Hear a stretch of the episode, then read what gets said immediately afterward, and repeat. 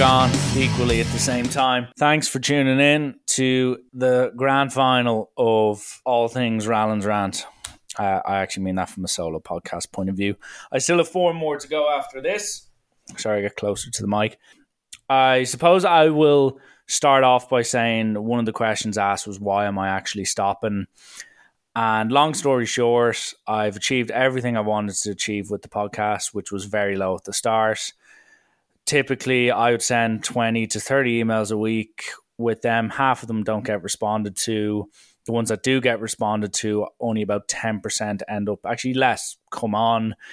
And with that as well, you have to spend maybe four, six, eight emails back and forth with agents or the actual people themselves and most of the time they go, "Oh, I want money. Oh, I can't do it," etc., etc. So there's a lot of work that goes in behind the scenes, and then also with that, the editing process is a bit of a pain.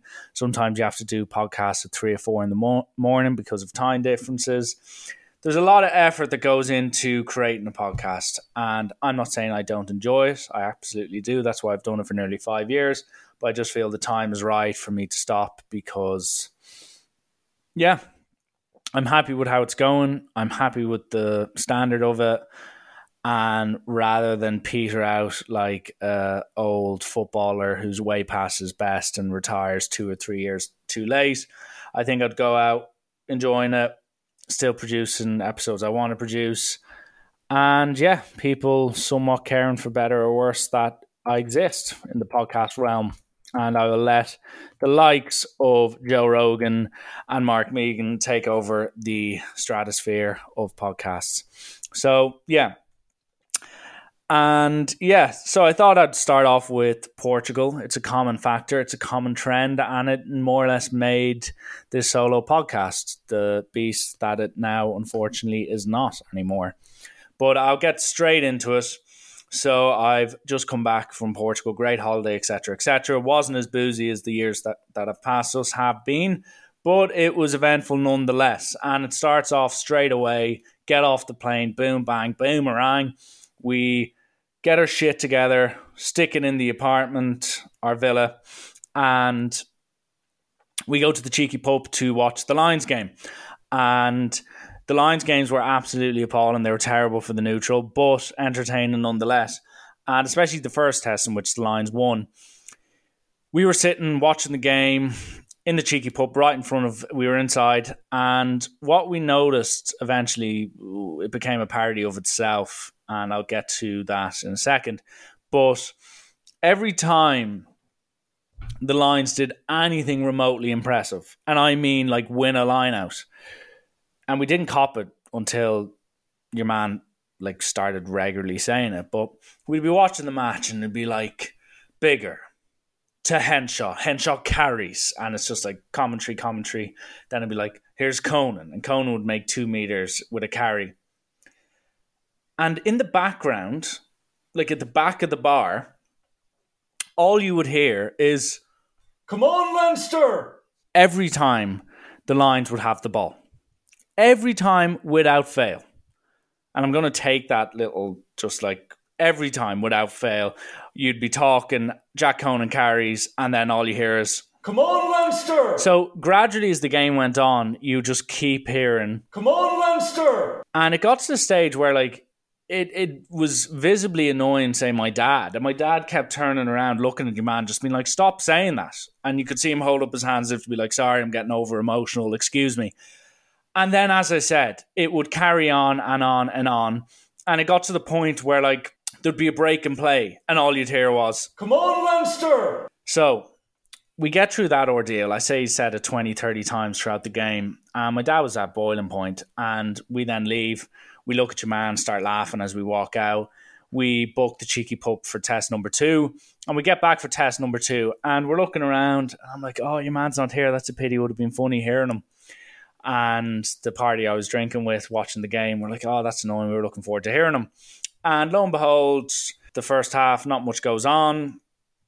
And about three to yeah, three to two minutes before the halftime whistle goes in the second test, and we think, oh, this mystery guy who screams, "Come on, Leinster!" is dead, or he's just gone home, or maybe he's been murdered. And we get to the stage where we're like, oh, he's gone, and no, no word of a lie. Jack Conan gets the ball, and he just had this fetish for the Leinster player. So Jack Conan gets the ball, doesn't even do anything impressive, just catches the ball, gets tackled, and lo and behold, what do you hear?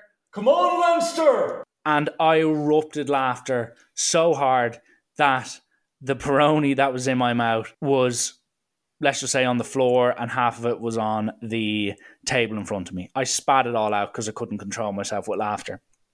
And straight away, my dad turns around and was like, Shut up! Every time now. So once he invited him to some sort of a challenge verbally, this guy then for the whole second half, every five minutes you just hear, Come on, Leinster! and it, it got to the stage where like even South Africa scored a try, and all you'd hear is, Come on, Leinster! and like it got to the stage where he became a parody of himself, and the whole place loved him. And he was this old fella wearing a New York Yankees hat, obviously enjoying his summer.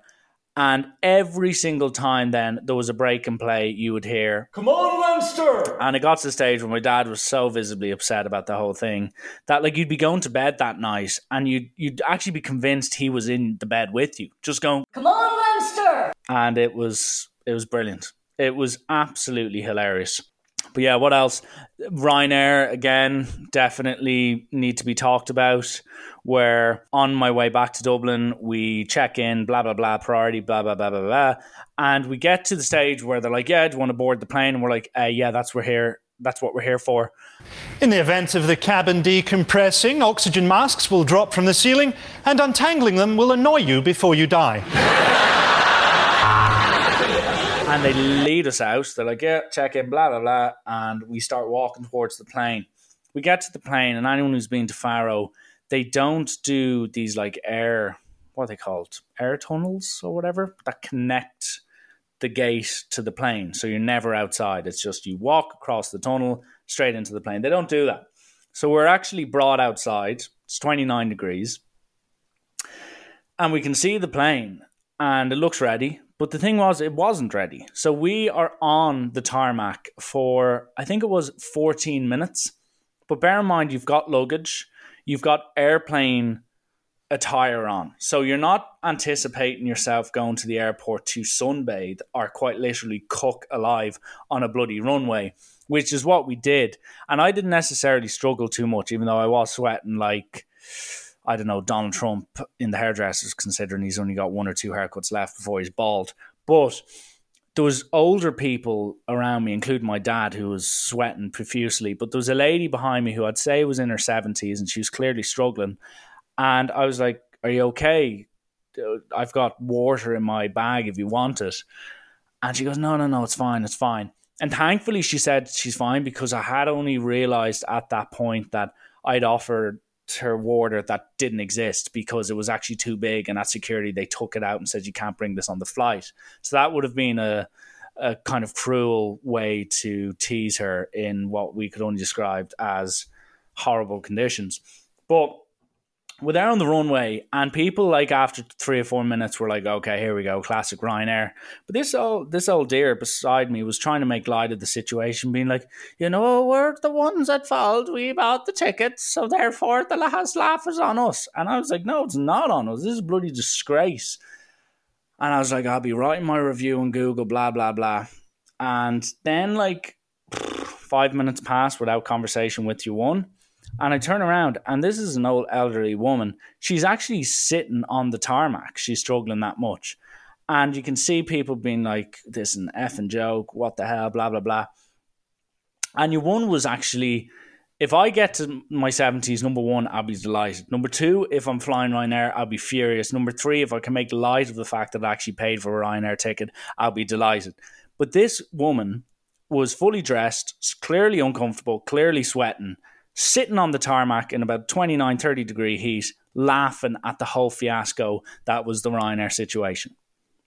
The whole situation she found hilarious, which I, I was, I, I fell in love, not with her physically, but emotionally. I was like, if I'm at that level in 50 years, I, I will die a happy man.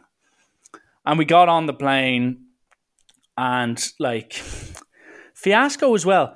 Speaking of which, when you get on a plane, you've looked at your ticket, I'd say at least five to 10 times from the moment you've woken up to the moment you've reached the plane, including like you have to show the boarding pass or at least scan it so you're actually aware of where you're sitting or what place in the plane you should be. I still cannot get over the idiots, male and female, of all ages, who walk on the plane and kind of look around as if they're they've been held captive for the last 20 years of their life and they've suddenly discovered what a plane actually is and they're kind of looking around going oh what's this plane? Oh wow what's this? Oh a seat it's like yeah it is a seat because it's a plane.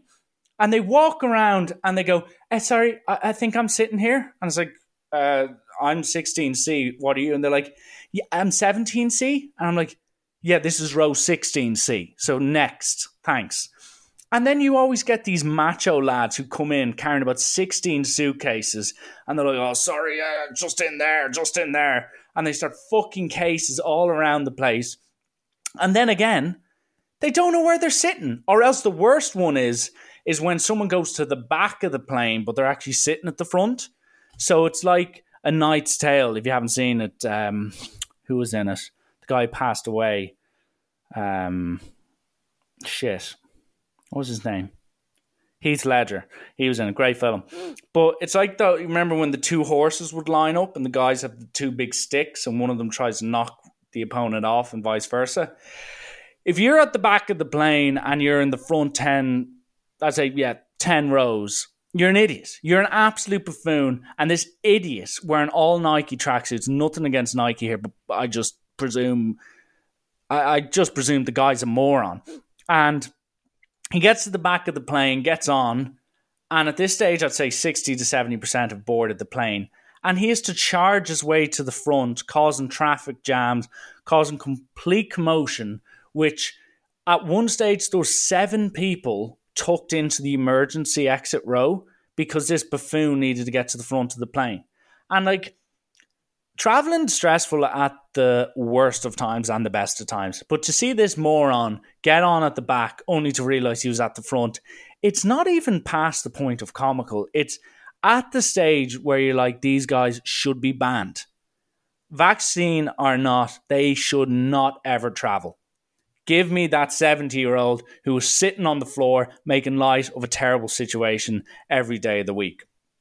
And that also leads me on. So previously, when I traveled to Spain, this was before the passport vaccination yoke was available. And what you used to do is you had to get the PCR test, fill in the passenger locator forms, etc., etc. Anyway, I get to the gate and there's some guy queuing. Again, that's something I don't get. When you queue to get on the plane, just relax, sit down, wait till the queue's gone, then get on the plane. Like the plane's not just going to take off while you're waiting in the queue. Okay, so just chill out. But anyway, I overheard a conversation where this kid, well, not a kid, he's he was a he was an adult, and your one goes, uh, the PCR, and your man was like, what? It's like PCR test result. We need it for you to put the plane, and I, she wasn't German, for the record.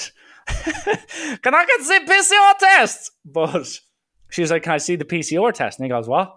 It's like your PCR test. You can't get on the plane unless you've got a PCR test result. He goes, "What? What's that?" And then she obviously was like, this guy uh, obviously lives in a tent. And she started explaining to him. And I started laughing, like to myself, being like, what an idiot. So I wait till the whole queue's gone. Your man can't get on the flight. He's obviously wasted money, blah, blah, blah. He was obviously going off to Spain with his girlfriend. The girlfriend starts screaming at him, going, I can't believe you didn't do that. Like, what what the hell? F and this, effing that, you fucking blah, blah, blah. They have a domestic. I'm kind of chuckling away, going, Jesus, what idiots well, what an idiot uh, for forgetting the PCR uh, test to be done. But I then wait till the queue's done. The gate's more or less closing. And I rock up with my PCR results. And then she's like, okay, and your passport, sorry, your pa- passenger locator form? And I go, yeah, yeah, no, I'm going to do that when I get there. And they're like, no, no, no, you need to fill it out now. We need to scan it. And I was like, you serious? And they're like, yeah. So then I turn on my 4G or 5G, whatever, run out of credit naturally. So I'm like, shit, need to connect to the Wi Fi. Connect to the Wi Fi, which is exceptionally slow. At this stage, I fill in the passenger locator form. Don't put in my name, wrong age, etc., etc. Fill it in. I butcher the whole thing, and then I go, yeah, there it is. Look, there's the email. And they go, no, no, we need some QR code or whatever. And I'm like, I don't have that. So your one then goes, Well, you can't get on the plane. And I'm like, I've filled in the passenger location form. Can you let me on the plane? Please. And then they were like, Fine. But when you get to Spain, it's not our fault if they don't let you in. So I go, Grant, as if that's going to happen. Fly to Spain, arrive in Malaga, get to Malaga airport. No one speaks English or even wants to speak speak English. So I rock up with this passenger locator form, which was incorrect. It was it was the Irish version. I hadn't done the Spanish one. So you one's like, ah, te me amo, and blah, blah, blah. And I was like, I'm English, you're Spanish. I don't understand. So she didn't understand that. So then I went up, tried to find someone who spoke English. Someone had broken English, like barely, barely could speak English, which is no fault of her own. I'm in their country, so technically I should be able to speak the lingo, which I'd studied for six years and couldn't even pronounce my name in Spanish, which was still Richie, but I should have been able to say like mi amo Richie. I didn't even know how to say how old I was. But yeah, it gets to a stage where I'm like, what's the story here? Where's the locator forms? Can I just fill in a physical one? They're like, no, it has to be online, QR code. And then some other passenger was trying to explain to me in English. He's like, oh, you have to do this, that, and the other. So then I give it to a steward, and I'm like, or an assistant worker at the airport. And I go, listen, can you just do this for me? Because there's a lot of commotion here and I can't get into the country. They're not letting me in. Can you just find the passenger locator form I need to do? And I will do it. So she goes onto my phone, goes through Google, finds this passenger locator form, and then it gets to a stage where it's like pay now. And I'm like, sorry, does this cost money? And she's like, no, no, no, you just put in your car details, but they won't take anything. So I was like, hmm, interesting. Go through, put in my car details, pay now, boom. Whole window gone. And I'm like, sorry, what's happened here? And she was like, oh, they're mad, they're mad, blah, blah, blah, blah, blah. And I was like, noise absolute noise. Can't understand what you're saying. My card details, some sort of transactions taking place here. I still am in the queue and I can't get into your country. I then get an email. Uh, thank you for your order. You've now been charged 70 euro. And I was like, for what? Some sort of passenger location form, some scam website. I then go up to the girl who was apparently getting this passenger locator form for me filled in. I go, You've actually cost me 70 euro because you've gone onto some ridiculous site that does the form for you, but actually charges you 70 euro. Like, what planet are you on? And she was like, I'm at the, Or how they laugh is ja, ja, ja, ja, ja. So, I then get charged that. I'm like, right, ridiculous. Don't even get the locator form. Then I find the actual site, fill in that. At this stage, everyone's out of the airport. Like the airport is empty because all the flights from London and Ireland have gone through, they've been processed. I'm on my own. Get through that ordeal, and long, lo and behold, I get through 70 quid down thanks to a scam artist from Malaga. Well done. You won. But yeah, oh, it annoys me. And speaking of which, I'm trying to think what else was there. There's a night out in Portugal where we went to Albufeira, me and friends, and the place didn't have an actual name, which was interesting. So it didn't have a name. The restaurant, we get there, I'm like, sorry, can we get menus? And they're like, no menus here. And I was like, okay, well, this is a restaurant, so normally there's menus so we can actually pick what we're going to stick down our throats. And he was like, no, no, come around, come around. I was like, what? And he's like, come around. And I was like, okay, I think he's saying come around. So we go around and turns around at the back of the turns turns out at the back of the restaurant. There's this like nearly like Donnybrook Fair esque deli where they have all these fishes, all this chicken, this meat, and you basically just point and he just picks and grabs the fishes, grabs your food, slams it into buckets, and then they're like, right, there's your dinner. So then we go back, sit down. I'm like, hey, uh, is there a wine menu? And he's like, no wine menu. And I was like, right, well, do you have any wine? He said, loads of wine. I was like, um, a light, maybe Reserva from any Argentinian wine, Chilean wine, anything like that? And he goes, I know the one just for you. And I was like, okay, that, that doesn't fill me with confidence. To be fair, this wine guru came back with a fantastic Reserva. The wine was delicious. Thankfully, and I mean thankfully, it wasn't Merlot crazy restaurant. Then we also had a taxi man who claimed he was from Benfica, born and raised. And I'm not lying. Like I'm not exaggerating here. We get into the Uber and he's like, "Hey guys, where you from?" And I'm like, uh, "Ireland." And he's like, "Oh, cool." And I was like, "Where are you from?" And he's like, "Benfica." I'm like, "Oh, really? Were you born here?" And he's like, "Yeah, yeah, I love Benfica. I love the football team as well." And I was like, "That's not a Benfica accent." And I'm not exactly well versed in Benfican accents, but that's American. To which he then started asking bizarre questions about Irish sports and our heritage. To which the guy beside me in the Uber turns and goes, We're going to be killed. And I actually agreed with him. I thought we were going to take a turn down some narrow laneway. He's going to turn back with a silencer PPK and blow my bloody brains out over the back window. Because, like, there's no way he's from Benfica. Like, if he's from Benfica, I was born in Thailand and I'm 48 and I'm six foot eight and my net worth is 78 million. Point one. But yeah, after that feed, I remember coming back to the villa in Lobo, and I wasn't drunk, but it was the stage of the day where I've had essentially a big lunch, big dinner, a lot of different alcohols types, you know, spirits, etc., wine. And I just I'm in the taxi and it's one of those taxis where you like just survive. You know Tropic Thunder, survive. Just get through it, okay? And I get through the taxi, get out. I actually he woke me to get out of the taxi. He's like, "Hey man, your place is here," and I'm like, "It actually is. Thank you for waking me up." But I get out of the taxi. I'm about to get up to the house, and the belly kind of just kind of goes, and I'm like, "Okay, I know what's coming here," and proceeded to projectile vomit all over the side of the pool. Get out of the street, you fucking bum!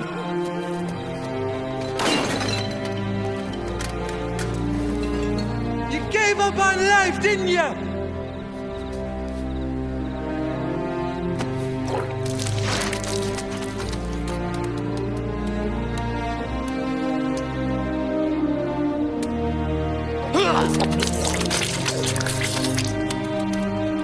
The state where it there was so much vomit that there actually was a crater. It actually created a little hole the acid and whatever had destroyed the grass, and it had destroyed the soil. So a week later, when we're leaving, there was just this hole, this crevice of just this dirt. Uh, it looked like a little mini meteorite hit the thing. It was outrageous, absolutely outrageous. And to couple with that, that day we had lunch at Dos Passos, which is a very nice institution in Portugal. Great place for lunch, great prawns, you know, great staff even though they are a bit weird. So I'm in Dos Passos. You have to pay for parking there, which is absolutely ridiculous because number one, getting parking is absolutely it's it's it's tougher than tough, to be honest. Like if you had Alan Quinlan standing in the parking lot all day, he'd be like, It's tough, it's going to be tough, it's going to be physical, it's going to be tough. And that's how it is. It's tough to get a parking space in the place. So driving around, driving around, uh, the rest of the clientele, brother, dad, etc. I was like, just get out. I'll find the parking space. We didn't have any change as well, which is an issue, and they only accepted coins. So I was like, shit, I need to go go get Dos Passos, get change from the register, go back and pay for parking. So everyone else is waiting at the table. I go, I'll go get the money now and jog back to the car. When I'm going back to the car, I see someone giving me a ticket, and I'm like, sod's law, absolutely ridiculous. I start going, hey, hey, hey, I bought, I'm buying a ticket. I had to get change. And your man is speaking uh, Portuguese, and I can't understand what he's saying. And I start waving the ticket. He doesn't speak English. So then I'm like, no, no, no, ticket. And then he starts walking away. And I'm like, what the hell? I'm not paying for this. This is ridiculous. I was going to get the ticket. So then I see his co-worker. And I'm like, here, hey, hey, I had a ticket. So I had to get changed. And now after being fined, that's not fair. That just isn't fair at all. Like, can you just give me some some leeway here. And he was like, hey, yeah, no problem. Who gave you the ticket? And I was like, well, you, you guys gave me the ticket. And he goes, no, no, I'm, I'm working alone. And I was like, what? And he's like, I, I give the tickets. Who gave you the ticket? And I was like, oh, that guy over there. And then there was this other fella just kind of walking around the car park. And he then was like, oh, go get the security and show them the ticket. So I was like, what the hell is going on here? And at this stage, like a lot of time had built up, so my family were waiting for me in the restaurant, thinking I'd been killed. So I go up to the security, and they go, "Oh yeah, yeah, put uh, the ticket in the car." So I go, "Right." I go back to my car, stick the ticket in the car. Then by the time I come back to the security with the actual fine, I then like start showing them. I'm about to show them the ticket that like the fine. But then I noticed the guy who'd actually given me, the guy who couldn't speak English, he's been put in the back of their police car. And like going, hey, the ball, and then like, vroom, car door closes in on him. So I'm like, what the hell? So then they ask me for the paper, the fine, and then I hand them the fine, the ticket, and then they rip it up. So what I'm presuming was, and then they're like, "Oh, enjoy your day," and I was like, uh, "Okay, is everything all right?" And he goes, "Yeah, no, everything good." And I was like, "Did I almost get scammed?" Like I don't know. And I was walking back to Dos Passos, thinking of obviously the prawns I was about to devour, but I was like, "Did I get scammed? What? What the hell is going on here?" So I think that's what happened. I think there was some gangster walking around trying to put tickets on cars and make you pay there and then, or else call them and be like, oh, here's my card details, some sort of scam. Or else, like, the security slash police were just like, hey, did you try find Richie? And then he was like, yes. And I was like, yeah. As Chief Wiggum would say, coffin boys. But yeah, I don't, I don't know what really happened, but it was, it was definitely, it was definitely interesting. Definitely.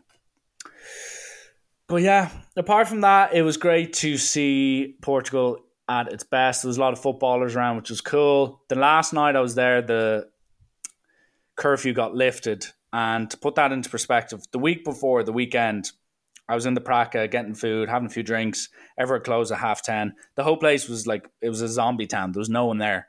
And then the next week, when the curfew was lifted and people could stay out till 2, there was queues everywhere. There was like 20, 30 people queuing for the beach bar. And the previous week, there was only two people in at the same time. So the curfew seems to be picking up. Life seems to be coming back.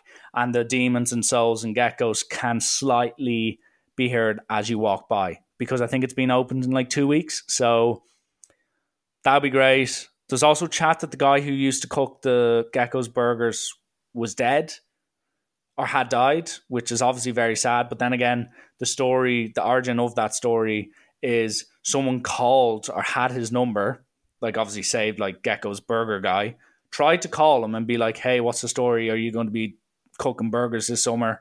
And his wife slash partner answers and was like, Oh no, he's dead. So like few holes in the story. Number one, who keeps the burger guy's number? Number two, why does the burger guy give out his number? Number three, if the guy did pass away, is it normal for his partner to keep the phone and like keep charging the phone to be like his receptionist on his behalf, even though he's passed away? A lot of stuff going on. But if someone can confirm or deny those allegations slash stories, it'd be great. And yeah, that was it really. Like, hmm. I'm trying to think what else on the travels. Another thing that bothered me a lot on my travels was issues with restaurants or bars. So even back in Dublin, I got lunch on Sunday, right? Somewhere in Monkstown, great village, great institutions, but we walk into a place and let's just say it rhymes with Jeez, I can't like mocha. Okay? It rhymes with mocha. We go in and we're like, oh hey, is the restaurant open? And she goes, Yeah. I go, brilliant. Table for two, please. And then goes, yeah, but the kitchen's closed, so we'll just have to, you know, get something from within the shop. And I was like, Hi, is the restaurant open? Like, are you serving food? And she's like, yeah, but the kitchen's closed. So I was like, right. So you're not open. And he's like, oh no, we can get some from the counter. So like, I'm like, that's not how this thing works.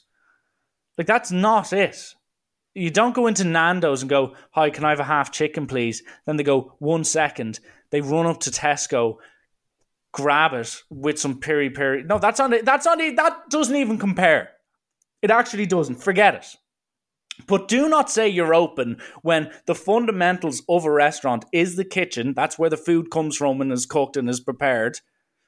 That that that just isn't open. That means the restaurant is not. That's not a restaurant. That is literally a place with four walls and chairs and tables and cutlery and staff. I don't know why the staff was there because the kitchen was closed. Like outrageous.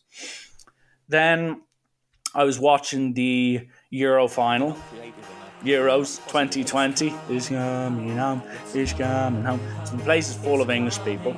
There was these two geezers beside me, just pointing cigarettes, tattoos, just be like, "Come on, Harry Kane!" And they were getting up for it. Obviously, they started really well with the goal. Then your man, after about 30 minutes, had smashed two of the glasses, and I was a bit drunk. I was on my own, watching the game, and they smashed the glasses, the pint glasses. So my natural instinct, whenever I hear or see that happen, is I scream taxi. So even on my own, I was like, I'm still going to say it. I don't care, even though I'm surrounded by drunken English people who are highly aggravated slash excited.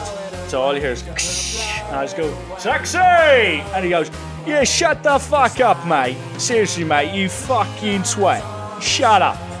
I was like, sorry, just trying to have a good time here, which I did. And yeah, what else? Another issue is in Spain at a beach club, well, not even a beach club, just like a beach bar. Everyone comes around with these trays, you know, like the frisbee trays, and they have like five or six drinks on.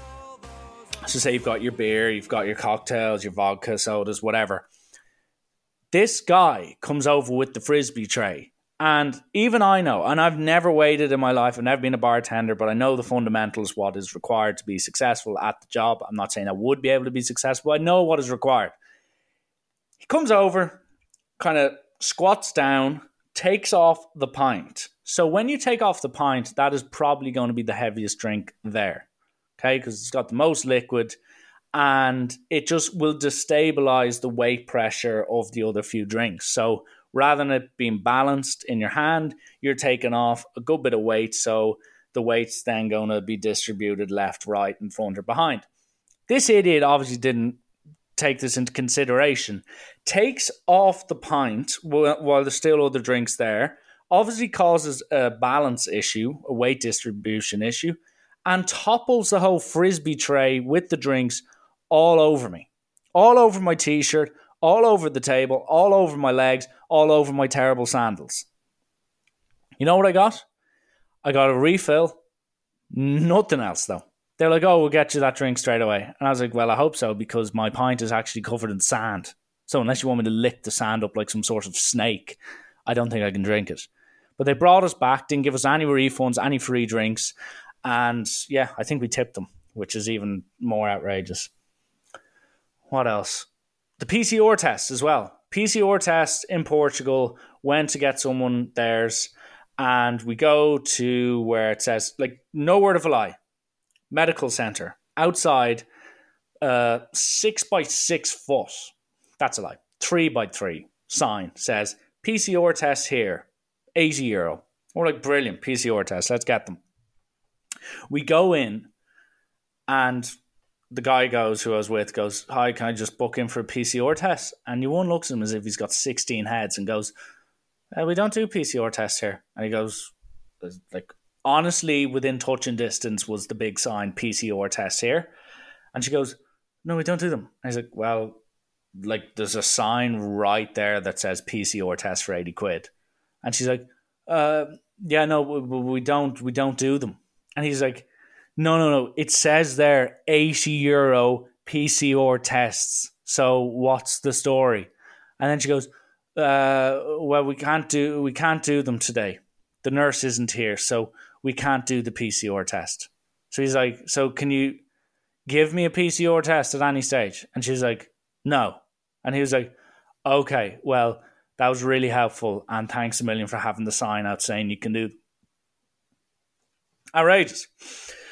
But, mm, you know, what else? The takeaways of the podcast. Good question. Takeaways. So, if you do a podcast for four and a half years, and some of your episodes are terrible, some of them are good, some of them are indifferent, some of them are with friends, some of them with celebrities, some of them with weirdos, you learn a lot. I always I actually find it funny that people love to like use and abuse. So what I mean by that is the amount of people who'd slate my podcasts, yet they spend 45 minutes listening to the higher the entire thing. They like the page on Facebook or they follow me on Instagram. They interact with me and any questions on Instagram as well.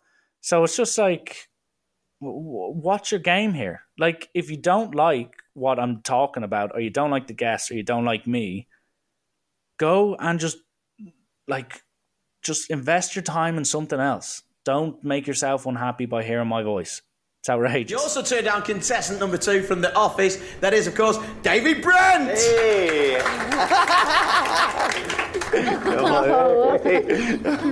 Who the fuck's that? Who are you? What have you been on before? Nothing. So don't. Wanker. You're the wanker, mate. If anyone is. What else? My listening and conversational skills have improved a lot. Like if you listen to the first episode where I'm like, uh, yeah, it's just so shit and embarrassing. And even my first solo episode, I'm like really anxious. There's a lot of like empty space, etc., etc. So I've definitely improved in that respect. And even just from a guest point of view, like you can be talk. I've talked to some pretty big names without you know being like, oh, I've talked to the big names. Like I've talked to UFC champions, Oscar winners, like big DJs, actors, like you name it. I've had them are big influencers with hundreds of thousands, if not millions of followers on social media. And what you realize is that once you actually talk to these people, whether it's through the podcast or even after the podcast, is they are still human. They're just like me, just like you. And they have so many vulnerabilities that they may not showcase on their social media or in their films or whatever it may be. But when you speak to them, just like everyone else, they have their weakness, they have their doubts, self doubts, doubts about their future, relationships, etc. Which is, it's just often forgotten. And yeah, what else? Then, like the last thing, it sounds a bit sappy, but like I haven't changed people's lives. I have, like I have actually. I've changed so many people's lives, but jokes aside, I've had like a few people, and like they're a mix of ages and genders. Uh, they've messaged me like one or two on email, but the rest would be like direct messages on Twitter or Instagram. And they would message being like, this episode really helped me get through X and Y. There might be a solo episode where they're like, I've been going through a really shit period right now, but this cheered me up. And yeah, like to have a little impact, whether it's to make someone smile or in some cases, in some of the deeper, darker guest episodes I've had with pretty serious content and kind of discussions, like I've had feedback where they've gone, This has really helped me through depression or anxiety or relationship or a loss, a death, whatever it may be. Uh, to get that type of feedback is crazy because it's, as I said, this all spawned from just someone going, You shouldn't start a podcast, you fat idiot. So the fact that I had a small, small, small part to play in helping someone makes makes all the difference. And you know, I started it the podcast to try it out, and now like nearly nearly a million listens. Five years later, what seventy to eighty plus podcasts, and even a few more to go. Um, I accomplished my dream, so to speak. And yeah, I suppose to finish off, I don't really know what else. I had a little story as well. I got reminded of because people were like, I was talking to someone about college and like starting off college and what are some of my memories. And I will never forget this. The first time I used the DCU library in first year college. So, for those of you not aware, DCU library, phenomenal building, great building, even though I was there for about two minutes. But I walk in, you go through the main doors. On your left and right, there's two different staircases. What I didn't know was they're actually down to bathrooms. The one on the right is the women's. The one on the left was the males. I'm pretty sure that's a bit hazy. I'm pretty sure that was it. So on my first day using the library, it wasn't the first day of college, but the first day I was in the library, I wanted to get in really early because I wanted to use the gym. So I went and used the gym in the campus, on the campus. And then after that, once the library opened at I think eight o'clock or nine, I went in because I needed to get two books for these lectures. So I walk in, I was like, right, I need to go to the bathroom, go downstairs into the bathroom. I need to take a pee pee. So I go in and I'm like, oh, right, I'll just leg it in here, go into uh, the cubicle, do my thing, let nature take its course. And as I'm in the cubicle, I hear what could only be described as a female voice within the bathroom. And I was kind of like, hmm, what's going on here? Uh, could it be a, you know, a janitor? Could it be a girl mistaken the male's bathroom? Could there be unisex toilets? I was like, what? What's the story here? So then I hear another female voice, and I'm like, what the? F-? And then I immediately clock. I go, shit. There wasn't any urinals in this entire bathroom. That's why I'm in the fucking what are they called? I I said it like I think I am getting demented. Cubicles. There was no urinals, so that's why I'd gone in the cubicle. So I'm stuck in the cubicle, right?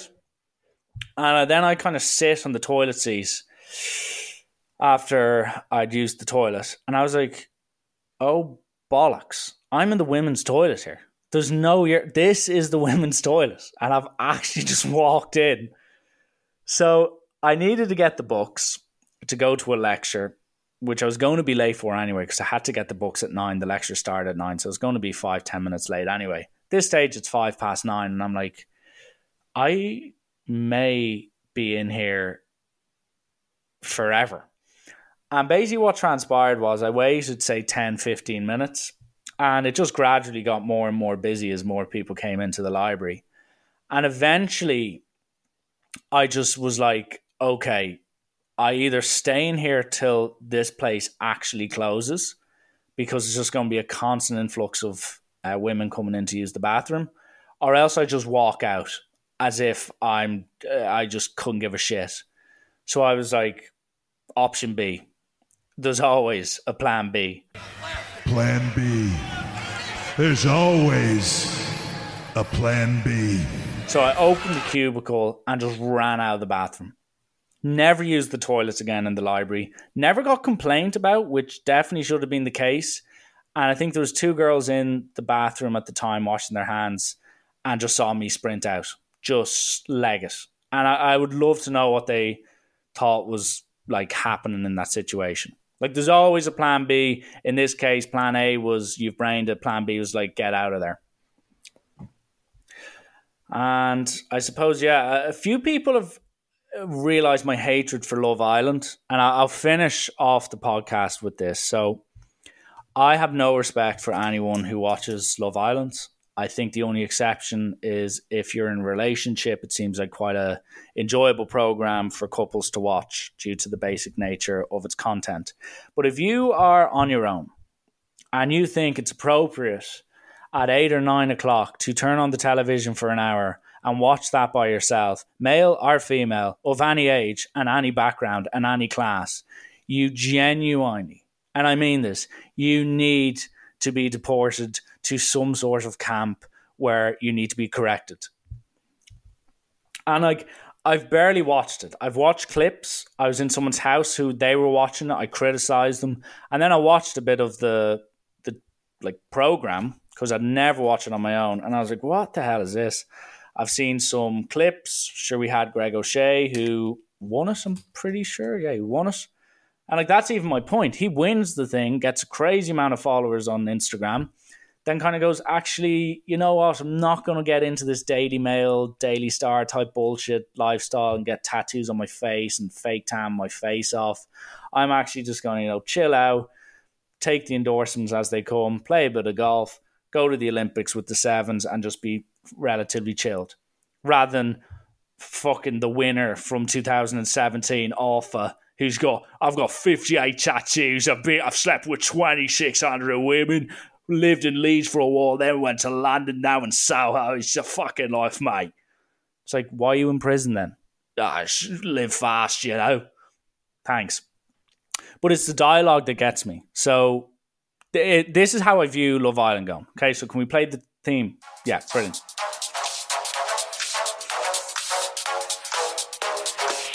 This week on Love Island, check out the highlight.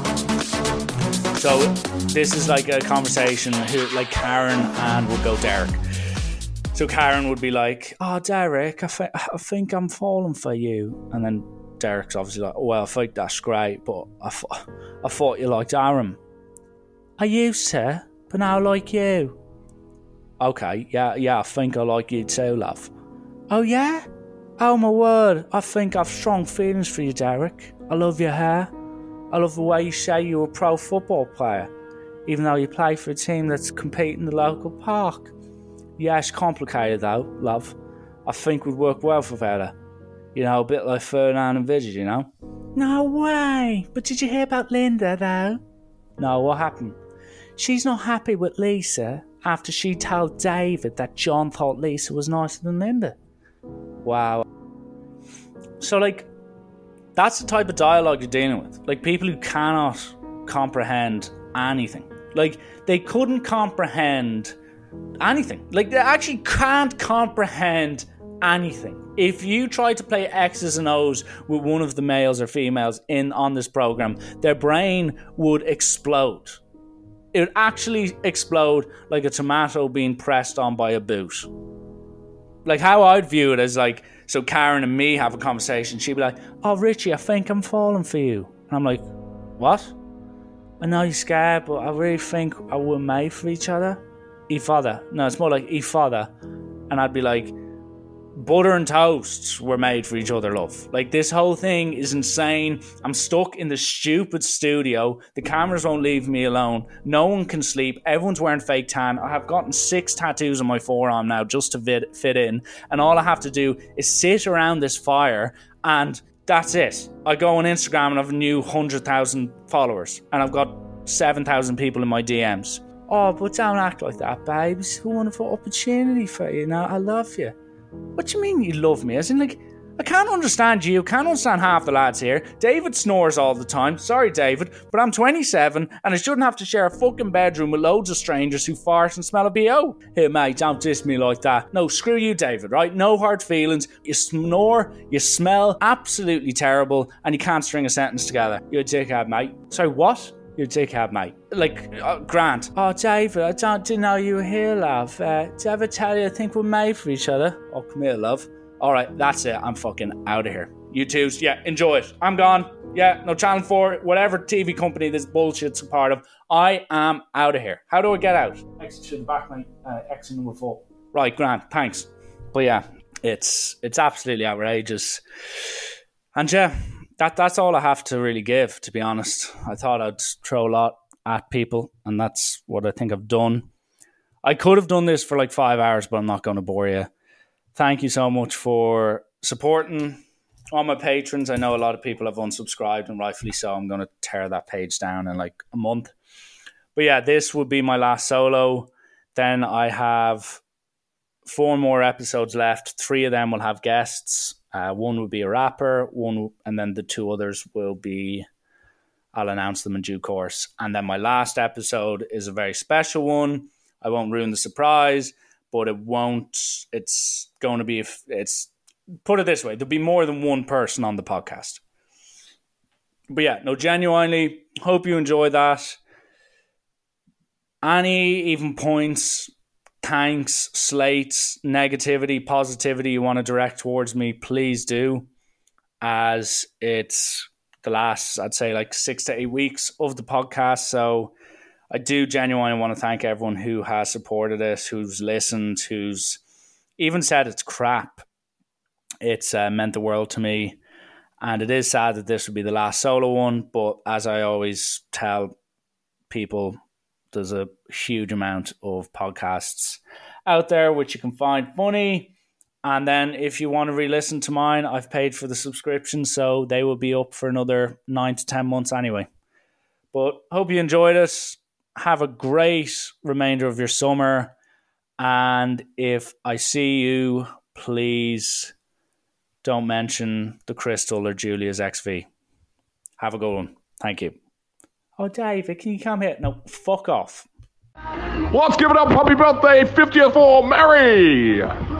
Last drinks at the bar. Last drinks at the bar for Enniscorthy Driving School. Welcome back to COVID. It's 9 p.m. It's always last drinks at the bar for the last six hours here in Copperface Jacks. Let's get the hands up. Come on. Happy birthday to Sharon, who's having a 65th birthday today. Happy birthday, Sharon.